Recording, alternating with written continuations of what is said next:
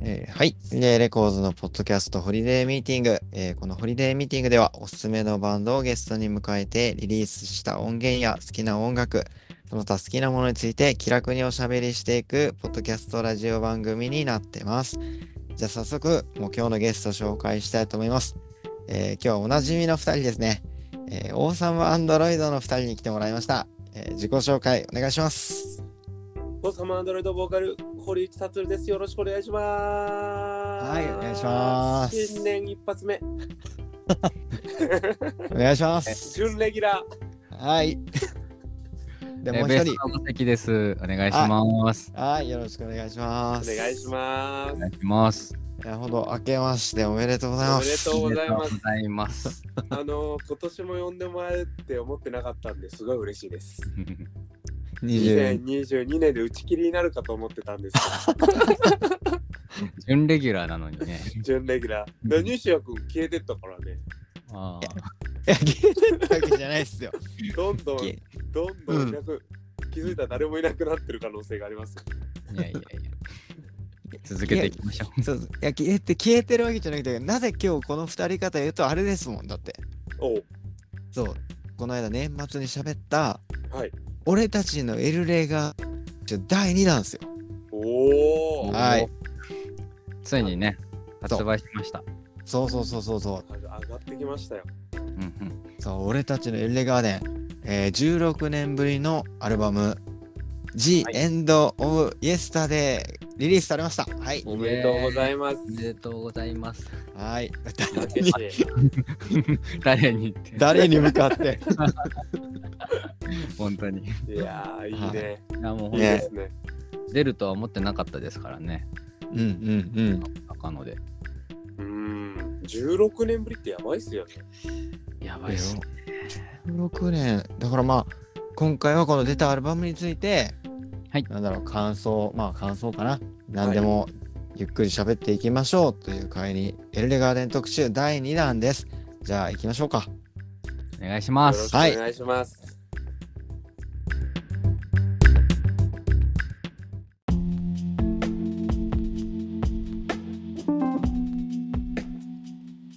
はい。ということで、今回は俺たちのエルレガーデン特集第2弾、おついに発売された G End of Yesterday 特集です。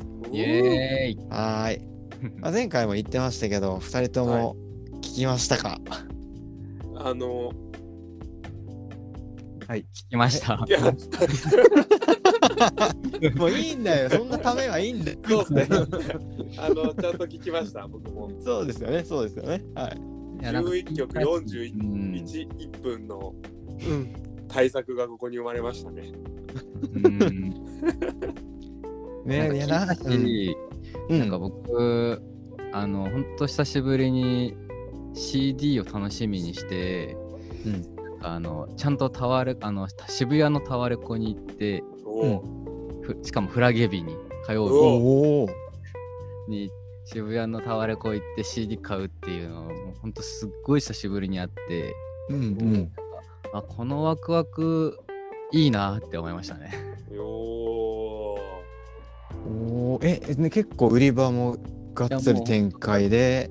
もうなんかワンフロア全部エルレなんじゃないかぐらい広くて火曜日は、うん。なんかしかも絶対にお前らエルレ買いに来たんだろうなみたいなおっさんとか 完全に少女も含めー いいね。なんかあのにぎわっててなんかええこういう感じ多分 CD ショップも久しぶりだっただろうなと思ってうーなんかん。僕これなんかちょっと覚えがあるなと思ったんですけどうん。なんか僕あのー今もうやめちゃったんだけどレあのディスクユニオンで働いててああ、うんうそん。の時にあのハイスタのアルバムが急に発売した時があってうん。あのその時も同じくらいの熱熱量と熱気とうんおじさん、おばさんみ たいなおお。あの感じいいなって思ったらエルレガーデンでもそれが起きたのがすごい嬉しく思いましたね。おーいいっすまねだ。CD 世代は死んでないと。本当になんか CD 終わったわけじゃねえなって。思いっきりえああ、やっぱし、なんですか、うんそのフラゲビ特有の。クラゲ日とか高校生知らんのじゃないかって思うけど、 知らんでしょ。なんかでも確かこにれ僕らは僕らが高校生の頃はこれすげえ楽しみにしてたなと思ってうん。なぜねかあの水曜日が発売日だったらなぜか前日の火曜日に入荷してるんですよねねそうそうそう、なんなんか、うん、俺もわかんないけど。僕 CD 屋で働いてるのによく分かってないですからねそうそうそうそう。でなもんそかそれをわざわざ行くのすごいワクワクすしたしたのを覚えてたし大人になってもワクワクしたなと思いましたねなんか未来を着てる感ありますよね。未来はい。水曜日に発売のはずなのに火曜日に聞けちゃうってなんか未来を先なん取かりおして、得な感じがね。うん。しかも今回は多分サブスクも水曜日にも出てたのかな。出てたと思う。俺すぐ聞いたもん。うん。でも、これは火曜日に聞いたからね。未来生きてるじゃないですか。そっか、一応今、一番早く聴けるのはまあ CD なんですね。クラゲミに買えば。ですかね。ううんうんんうんうんなるほど、じゃあ、肝心のじゃあ内容も言ってみましょうか。行ってみますか。どう、これどう、まあ一人ずつざっくり感想をじゃあ聞かせてください。うん。じゃあ、五関君、僕からいいですかうん。あ、どうぞどうぞ。僕はですね、うん。思ってた以上にうん。エルレガーデンだった気がします。おー、なるほど。はい。なんか、うん。モノアイズになるんじゃないかなって勝手に思ってたんですよね。うんうんなんかモノアイズのなんか勝手にエルレガーデンの延長線上にモノアイズがあってうん。うん。なんかあのポップパンクだったりエモみたいなあのサウンドがうん。じゃあメンバーが変わってうん。元オリジナルのエルレガーデン4人になってうん帰ってくるみたいなイメージだったんですけどうん。いやなんか俺がそあのー想像してた以上になんだろう僕が期待してたエルレガーデンがちゃんとそこにあって嬉しかったっすね。おー、え、これ聞きたいんだけど、じゃあ、五関くんは、はい。やっぱエルレっぽいって思ったっすかあ、なんか僕は、あ、でもあのーえっと、前提としてはエルレガーデンだなと思ったんですけどうん。なんかこれはいい意味でうん。なんか大人になったなっていうかうんうんえっとっていうよりはなんか多分あの大人になった僕らの耳で聞いてもちゃんとエルレガーデンだったのすごい嬉しかったなというかうーんなんか、ううんあのーなんだろうガキの時に聞いてたエルレガーデンとはちょっと違かったと思うんですよ結構うん歌詞とかも渋くなってるし、うんなんか全サウンドも2ビートとかもないしそうよね、そうよね。うん。あと2ビートなかった思ったら4つ打ちみたいななんかちょっと横乗りみたいな曲もあったりしてうんなんかちょっと大人になったなと思ったんですけど最初聞いた時はうんうん。ただやっぱそりゃそうだよなと思って細見さんも16歳年取ってるわけなんだからううんん。絶対それはそうなんか16年いろいろモノアイズあってはあハイエータスあってモノアイズあってとかあのウブさんもナッシングスとかや経由していろいろ成長した中でうん。まあ、16年の歳月経ったけどでもちゃんとエルレその16年後のエルレガーデンをちゃんと作ってくれたんだろうなっていううんうん感じでした、僕的に。いいですね。いやー、そう、まあ、ぼだから、僕は、でも、はい僕正直、モノアイズとかハイエータスも通ってないし、はいそこは比較しようがないんだけど、はいまあ聞いてみて、なんか2人ほどは、はいああ、でもなんかめ確かにめっちゃむずい。エルレっぽいけど、はいほんまにエルレっぽい、求めてたエルレっぽいは、ストロベリーマルゲリータからやっと来たなって思った。ああーこーうれは確かにうあ、んえっと、マウンテントップ最初に聞いた時って感じですか、そうそう1曲目から聴いた時にはいこれこれこれってなったのはやっと4曲目はいまあ、はっていうかまあはブリンク丸出しなんだけ どブリンクでしたよね。ねえ結で構もブリンク集すごい強い曲何曲かありましたよね。確かに。それは、あのーマウンテントップって一番最初に先行で出てたじゃないですかシングルではいはい。それを初めて聞いた時に達るとう。うんん。これどうしようみたいに一回話し合ったんだよ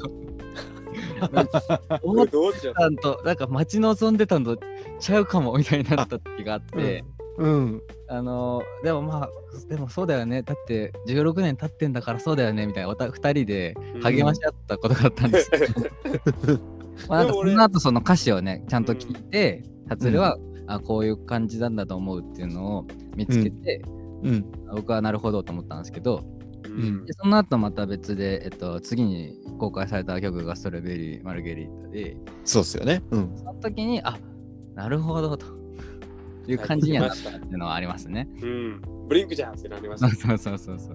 そう。だから確かになんか、えっと、そうそう。うん。なんだろう、2曲目のブリーティングとか、あとなんだろう、あの、ダークファンタジーでしたっけあ、そう、それあそれれとそれか。は結構、あのーハイエットス寄りだなみたいなのはちょっとああ、思って確かに。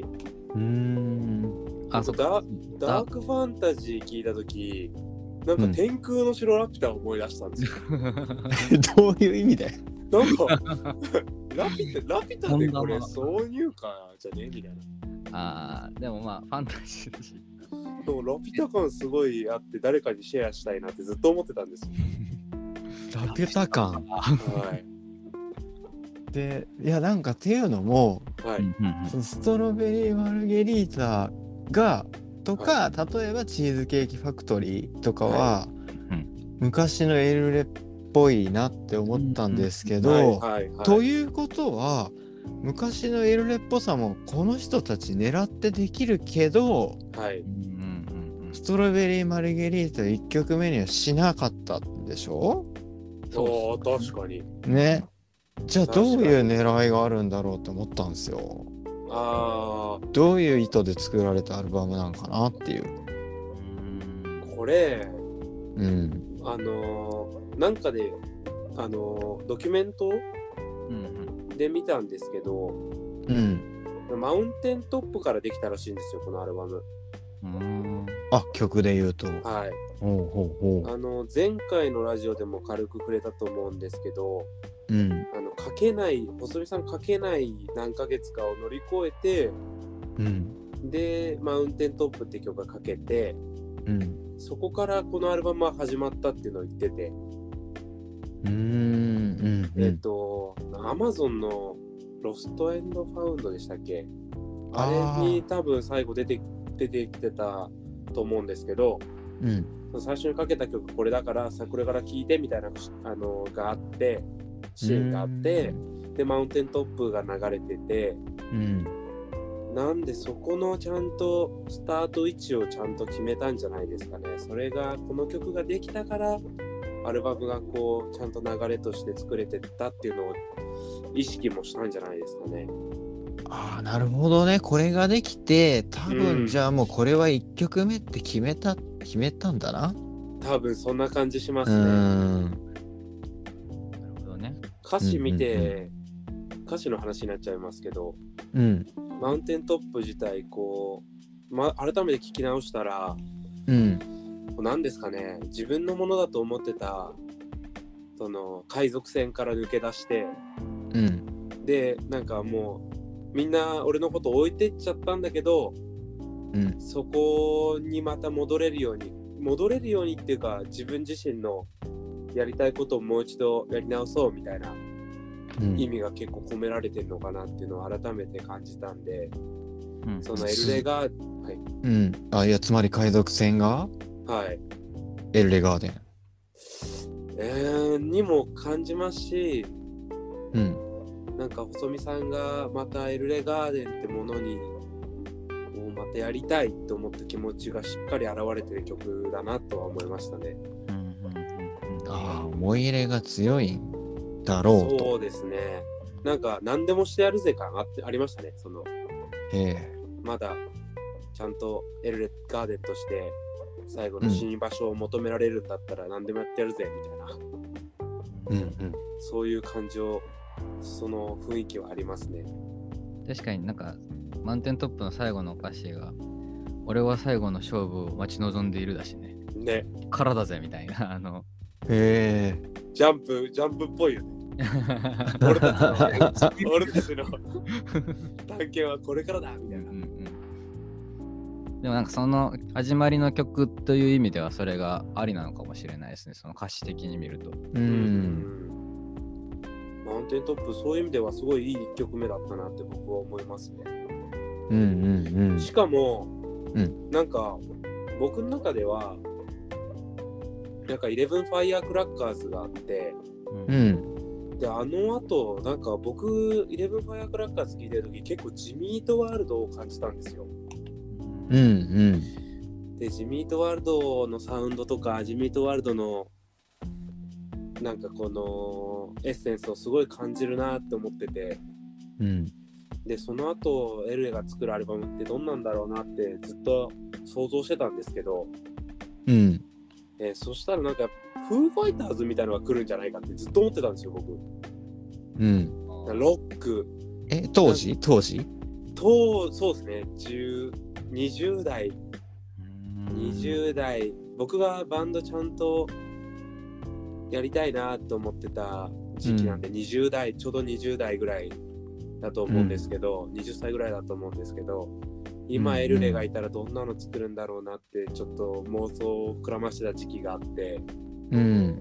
その時に僕はなんかこうなんだろうフーフーファイターズみたいなサウンドになる気がしててうんうん。なんかこう、うん骨太ロックというかうんうんなんかポップバンクという若い感じをこあうあ。なくしてってよりこうロックにだから実際当時さスターティングラインとかももう、エモなんかアメリカンロックっていうのか、はいはいはわかんないなんかどっしりした感じになっていってた気がすんだよいな。そうですね後半につれちょっとアメリカンロックなんかオールアメリカンリジェクトとかによってうんうんだってう言んったら失礼かそもしれないですけど、メジャーで聴ける、これぞロック、アメリカンロックだよね、ギターロックだよねっていうサウンドがううんあって、そういうのにちゃんと細見さん自身も寄せてったっていうか、寄ってったっていうのがすごい感じましたね、このマウンテントップ聞いて。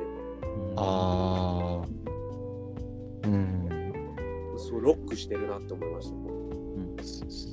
そうですよねいやなんか俺は確かにこれ聞いてそういうミドルテンポの曲はジミートワールド細見さん好きなんだなって思っああ、好きなんだろうなって思った。うんうん芯にありそうですよね、うん細見さんの芯にこう、あるミュージックとして、ジミートワールドはいるんだろうなって僕も思いました。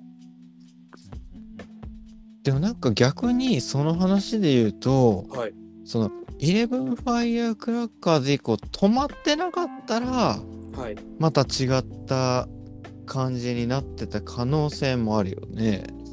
そうですね。うーんなんかやっぱ11ファイヤークラッカーズ以降続いてたとしたらっうんうんうんていうのと、はい、また違うこう世界線の絶対そういうアルバムですよね。うんうんうん確かだにと思うんですよね。確かになんか、うん上野さんマーベルとか好きですあーあんま見てないけど。あんまは見てい。ないか、はい なんかちょっといい意味でパラレパラレルワールド感はありますよねこのアルバムがってことううーんんなんかあの順当にいってたらうんなんかもうちょっとうんなんだなんかそれも LA のインタビューで見たんだけどうんなんかその解散じゃ活休の理由じゃないですけどうんなんかウブさんがもうああダメダメもうダメなんじゃないかもうこのままじゃ壊れちゃうんじゃないかっていうところでうんストッパーがかかったみたいなんですよ。うんでへえそれで細見さん自身のうん曲の書き方がですねうんライブでうん火力が大きくなる方なる方へってこう無理して作ってたって言ってたんですよね。おーはいはいはいであの「ブリング・ユア・ボード」の時のアルバムのインタビューでも言ってたんですけどうん細見さんはこう今あるものよりいいものを作らなきゃいけないうん今ある障害よりかも高いジャンプをしなきゃいけないとか今ある壁よりドアよりかも重い壁を開けて世界に行かなきゃいけないみたいなそういう作り方をしてるみたいでしてたみたいで、うんで、うイんレブンファイヤークラッカーズがそれの最大火力だったって、ウブさんのインタビューから僕はそれをこう感じ取ったんですよね。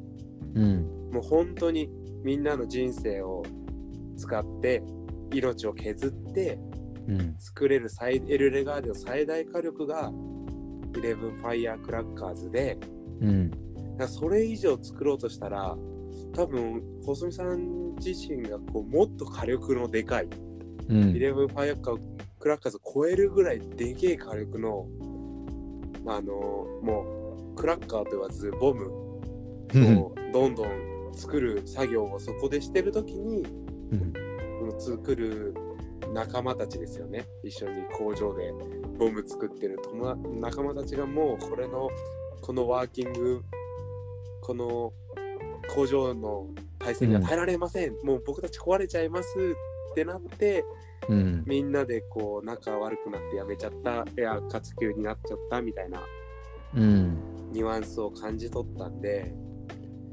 もしエルレがもう一曲その現その時「イレブンファイアクラッカーズ」以降に一曲でも出せたとしたらうんもう命を削ったすごい爆弾がそこにあったような気が僕はしてますねうんでもそれを出したら多分みんな死んじゃうぐらいすごい、もう諸刃の剣の曲があったのかもしれないなって想像はしましたね。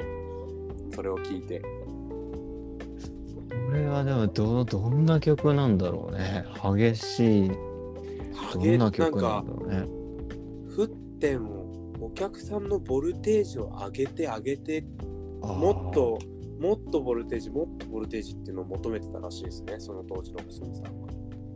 だからなうんなんかやっぱりこれ聞いた後にはいイレブンファイアークラッカーズも聞いてみたんですけどはいはい。なんかキーキーまず歌のキーってやっぱ高いっすか高いですよね。なんか声低く聞こえるっすよね今の方がああ、それ確かはにありますね。落ち着いてますよねちょっうんうん声変わったみたいな、ううんんと。ああうん落ち着いた。確かに。渋いっすよね。うんううんん、全体的にロックンロール、ポップパンクではないうん。なんか昔なんかキー高いしさっき言ったように2ビートも多いし、はいはいテンポも速いですしねうんやっぱそうっすよねうで、んドラムうるせえしそうですねシンバルとかすすごいですよねうんもう空間入れられるとこは全部入れましたみたいなあとなんかテンポチェンジじゃないけど はいまあブレイクしてからのこう爆発する感じとかそういうのをめっちゃ取り入れてる感じがした確か。に落差すごいですよね、ああそうそうそそうなんか静かなところからドンみたいな、ううんそういうなんか落差で人の心をこうわってあっってこうわしづかみにする感じのサウンドはイレブンファイアークラッカーズありますよね。うんうんだからやっぱあれからくら比べちゃうから比べちゃいますよねはいはいはいはい。うんうんなんか僕は、はい、なんか逆に、G End of Yesterday って、うん割僕的には結構イレブンファイアークラッカーズのなんかそんなに離れてないって思っちゃっててうーんなんなんかなんでかっていうとそのライオット・オン・ザ・グリルも含めてそれより前のアルバムとうんイレブンファイアークラッカーズをなんか聴き比べてた時にうんなんかその爆発力はもちろんやっぱどんどん上がってると思うんですけどううんんうん雰囲曲の雰囲気はちょっと暗くなってきてるなと思ってたんですようんなんかスペースソニックとかううんんサラマンダとか、まあ、ファイアークラッカーもそうかな。う。うんんなんか、ちょっと影を感じるアルバムだなって、結構、高校生くらいの時から思ってて、それは。あはいはい。でなんかあので新しいアルバムの曲聴いててうう。ん。なんかえっ、とボニークライドボニークライドとかうん。の曲聴いてた時にうんなんかあの曲って結構前半はポップだなってイントロから含めてなんか結構ポップな感じかなと思ったらサビで急に落ちるうん。感じがなんか「エレブンファイアクラッカーズ」にあっても全然おかしくないなって思ったんですよね。へえ。うんうん。なんかそれとかうん。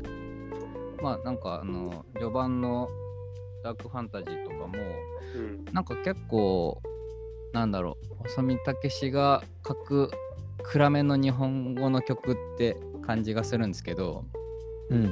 なんかこれはエルレガーデンと初期のハイエタスの、えっと、中間くらいだったああ、感じがし狭間て。てそうそうそううんでうん僕結構あのハイエタスのファーストを聞いた時に多うん分エルレでできないことがこれなんだろうなっていうのがあったんですよなんで、その、エルファイアクラッカーズの後にもし何かがあるあのアルバム出すとしたら、僕は、あの、うんさっきの達郎の話をあのインタビューとか知らないで、僕が想像してたのは、うん。ダーク寄りだったんですよね。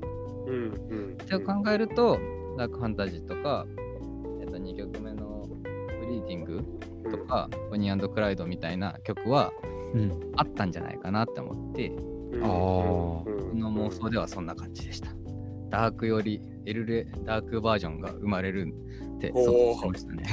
うーん。なんかそこのあの当時の僕はそこの行き違いであのメンバーが仲違いして活動休止して、うん。ハイエタスで好きな曲を始めたのかなって思ってたんですよ。うん。ああ、はいそのはい。僕もその Amazon の Amazon プライムうのんドキュメントとか見て、まあちょっと理由は違ったのは分かったんだけど、うんだからの当時とかで考えたらそういう感じかなうーん。です。はい。おんお。まあなんかお互いその王様俺と五関に関しては結構イレブンクラファイアークラッカーズ後の延長戦も聞けたっていうか、うんそんな感想ではあるかもしれないね。うんうんうんうーん。いやでもそうなのかもエルレエルレファンであればあるほどそうなのかもねだって結構好評だよねこれきっといやー結構すごいと思いますよ。いいいい曲多いですよ。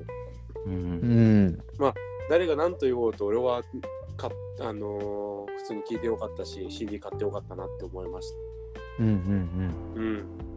あじゃあシンプルにじゃあちょっとそれぞれ好きな曲はい。教えてもらおうかな。じゃあ五関君からいっちじゃゃあ、うこ。こからいきます。うん。僕は、最後の曲なんですけど、おあのおーはい。僕は最後のあの、グッドバイラスベガス。あごめんなさい、グッドバイラスベガス曲が、ネバダ行っちゃったね、ネバダ。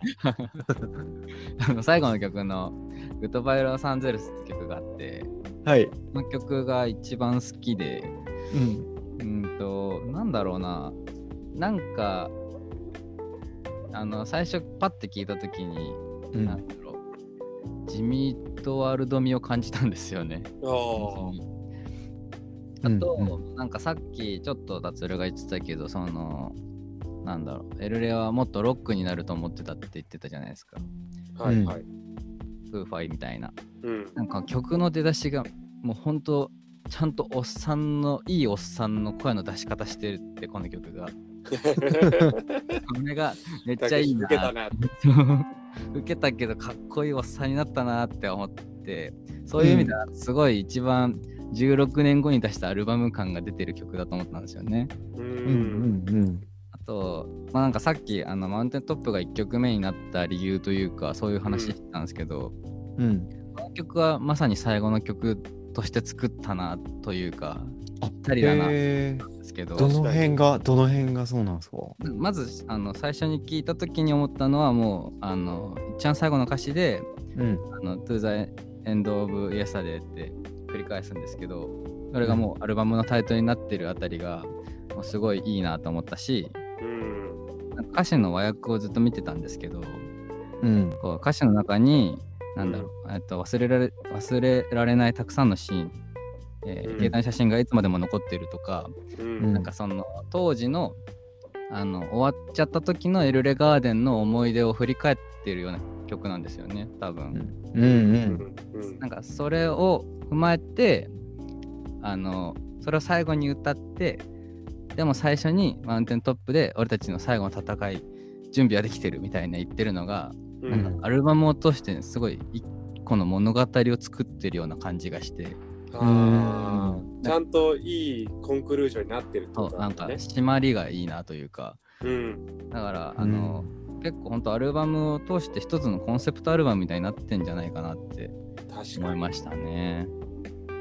ロサンゼルスって言ってるのも、なんかあの、染武氏が、あの、最初一人でアメリカ行って曲をバーって作ったらしいんですけど、うんなんかそれの中でも、やっぱ最後、曲としてぴったりだからこのタイトルなのかなとか、確かに。おー踏まえてこの曲はなんか、一人じゃないってことかな。うそうなんんだと思うんですよね。この曲僕も聴いてて、本当に終わり感すごいなと思ってて。